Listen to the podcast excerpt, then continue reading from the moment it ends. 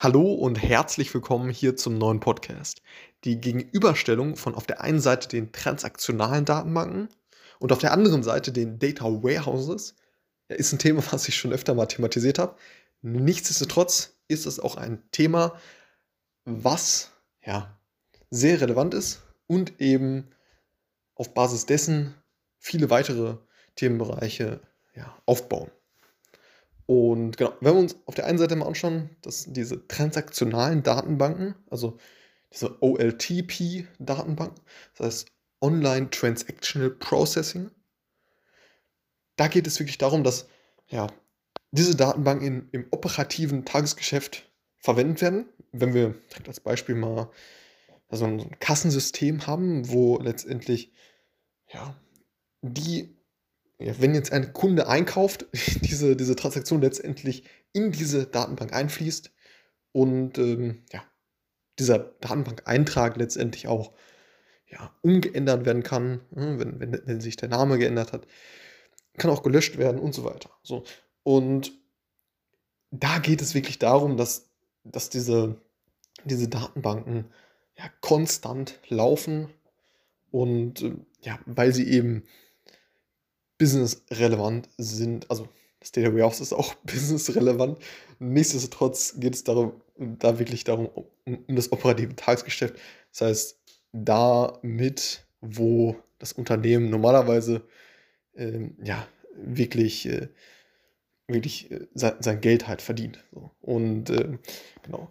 Wenn wir uns jetzt auf der anderen Seite anschauen, das, das Data Warehouse, da geht es ja, zentral darum, dass man wirklich die Daten, die in den operativen, operativen Datenbanken gesammelt wurden, letztendlich so aufbereitet und darstellt, dass diese Daten eben für die Analyse verwendet werden können.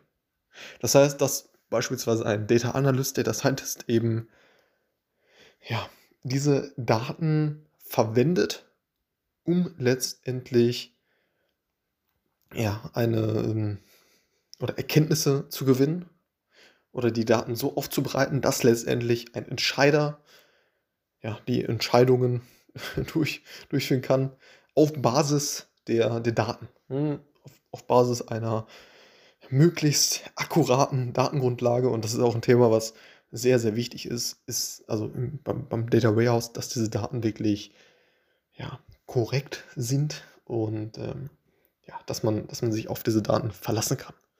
So, und ein weiterer, weiterer Punkt ist eben, dass, dass, dass diese ja, Abfragen, die an das Data Warehouse gestellt werden, meistens halt eben mit der Datenbank-Anfragesprache SQL, ja, dass diese, diese Anfragen eben, meinen sie auch Queries, letztendlich äh, schnell durchgeführt werden können und ähm, ja, das System eine schnelle Antwort zurückgeben kann. Denn die Data Analysten, Data Scientists sind natürlich ungeduldig und äh, nein, Quatsch. Mm, aber da geht es natürlich darum, dass letztendlich diese, diese Abfragen äh, ja, schnell durchgeführt werden können. Und ähm, ja. Des Weiteren ist es halt so, dass ja, dass, dass bei der beim, beim Data Warehouse es, es darum geht, ja, wie schon gesagt, diese, Anfragen sollten schnell durchlaufen und es geht wirklich um die Analyse. Das heißt, es geht, ja, es, es kann Redundanzen geben ne, von, von Daten. Also das heißt, dass ein Dateneintrag eben mehrfach vorkommen kann. Und ähm, ja, wohingegen es bei den transaktionalen Datenbanken ja, zumeist nicht der Fall ist. Das heißt, da gibt es keine Redundanzen. Und das ist oft ein sehr, sehr großer äh, ja, Unterschied zwischen diesen beiden Systemen. Natürlich, im Data Warehouse kann es auch, ähm, es kommt ganz klar äh, auf das Modell an, was man, was man jetzt im Data Warehouse-Bereich verwendet. Mhm, da kann es auch, auch vorkommen, dass die normalisiert sind. Aber viele ja, Modellierungen, äh, ja, da ist es eben so, dass, dass es da durchaus Redundanzen geben kann wenn, wenn das Ganze natürlich äh, dadurch eben performanter läuft. Und ähm, genau. Das zu den einzelnen Unterschieden. Also auf der einen Seite haben wir das operativen Datenbanken, also OLTP-Datenbanken, äh, die letztendlich sehr, sehr zentral sind für das ja, wirklich operative Tagesgeschäft des Unternehmens, wo oder diese Datenbanken sollten wirklich, äh, sollten wirklich äh, ausfallsicher äh, laufen, sind eben ja, unternehmenskritisch und da geht es wirklich darum, dass, dass diese Transaktionen schnell geschrieben werden können und so weiter. Und ähm, genau, das ist das Thema. Da gibt es äh, keine Redundanzen und auf der anderen Seite eben dem Data Warehouse zentral für die Datenanalyse. Und ja, es geht darum, dass man ja, diese Anfragen an das Data Warehouse schnell und zuverlässig stellen kann.